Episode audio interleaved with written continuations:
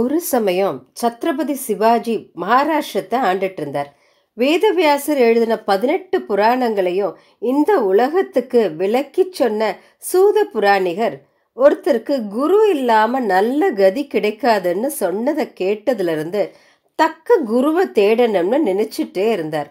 அப்போ ஒரு நாள் அவர் கனவுல ஒரு மகான் தோன்றினார்.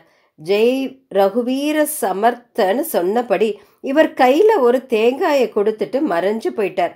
இந்த கனவு கண்ட கொஞ்ச நாளில் தன் குதிரையில் போயிட்டு இருந்தார் பக்கத்தில் ஒரு நதி ஓடிட்டு இருந்தது அதில் இறங்கி கை கால்களை கழுவினார்.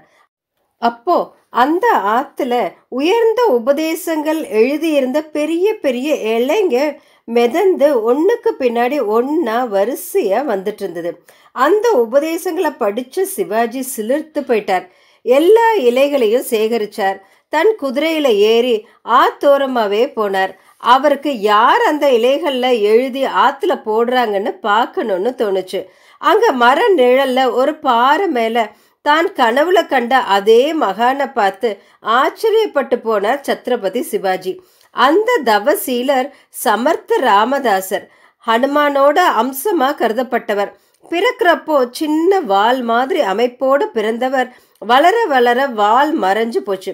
சிறந்த ராம ஹனுமார் பக்தர். ராமரும் ஹனுமாரும் அவருக்கு நேரில் காட்சியும் தந்திருக்காங்க. இவர் மூலமாக தான் இந்த தேசம் பூராவும் ஸ்ரீராம் ஜெயராம் ஜெய் ஜெயராம்ங்கிற பதிமூணு எழுத்து தாரக மந்திரம் பிரபலமாச்சு. அவர் தன்னோட இனிய குரல்ல ராம நாமத்தை பாடிட்டு இருந்தார் அவரை சுத்தி காட்டுல இருந்த கொடிய மிருகங்கள் எல்லாம் உட்கார்ந்துருந்தது. அந்த கொடிய மிருகங்களை பார்த்து வழக்கமா பயப்படுற பசுக்களும் மான்களும் அதுக்கு பக்கத்திலேயே பயமே இல்லாம எல்லாம் ஒரே கூட்டமா உட்கார்ந்துருந்தது. ஒன்று ரெண்டு சுத்தினபடியும் இருந்தது. அந்த மிருகங்களுக்கு நடுவில் உட்கார்ந்திருந்த ராமதாசர் காலில் விழுந்து கும்பிட்டார் சிவாஜி. அவர்கிட்ட ராமதாசர் சிவாஜி கையில் கிடைச்ச இலைகளில் அவர் எழுதியிருக்கிறது தாசபோதம். அதை படித்து அது படி நடந்துக்கன்னு சொன்னார். அன்னையிலிருந்து ராமதாசர் சீடரானார் சிவாஜி. அடுத்த நாளும் சிவாஜி வந்தார். ராமதாசர் ராம நாமத்தை பாடிட்டு இருந்தார். அன்னைக்கும் அவரை சுற்றி காட்டு மிருகங்கள் எல்லாம் கண்ணில் நீர் வடிய அமைதியாக அவர் ராம நாம பாட்டு கேட்டிருந்தது. மிருகங்களை பார்த்த சிவாஜிக்கு அவரை நெருங்க ரொம்ப தயக்கமாக இருந்துச்சு. அவருக்கு சின்ன வயசுல இருந்து வேட்டையாடுறதுனா ரொம்ப பிடிக்கும். அதனால அவர் வர்றது தெரிஞ்சாலே காட்டு மிருகங்கள் எல்லாம் ஓடி ஒளியும். ஆனா அன்னைக்கு எந்த மிருகமும் ஓடியும் ஒளியல. குருவோட தியானத்துக்கும் தொந்தரவு செய்யலை. அவர் தியானம் முடிகிற வரைக்கும் காத்திருந்தார். குரு கண் திறந்து கூப்பிட்டதும் பக்கத்துல போனார். குருவே உங்க முன்னாடி பகைமை பாராட்டுற மிருகங்கள் கூட சண்டை போட்டுக்காம ஒத்துமையா இருக்கே அது எப்படின்னு கேட்டார். அரசே நீ இதை புரிஞ்சுக்கணும்னா நான் சொல்ற கதையை கேளு. ஒரு நாள் திருக்கயிலாயத்துல பூதகணங்கள் சிவபெருமான் முன்னாடி தயக்கத்தோட நின்றுட்டு இருந்தாங்க. அதை பார்த்த சிவபெருமான் என்ன வேணும்னு கேட்க அதுக்கு அவங்க எங்களுக்கு ரொம்ப நாளாக ஒரு சந்தேகம் இருக்கு. அதை பற்றி உங்ககிட்ட கேட்கலாமான்னு யோசிக்கிறோம்னு சொன்னாங்க. இறைவன் என்ன சந்தேகமோ கேளுங்கன்னார். அவங்களும் உங்க வாகனமோ நந்தி. ஆனா உங்க உடம்புல சரிபாதி இடத்துல இருக்கிற அம்பிகையோட வாகனமோ சிங்கம். இந்த ரெண்டும் என்னைக்கும் சண்டை போட்டுக்கிட்டதே இல்லை. நீங்க உடம்பு பூரா பாம்புகளை ஆபரணமா போட்டிருக்கீங்க.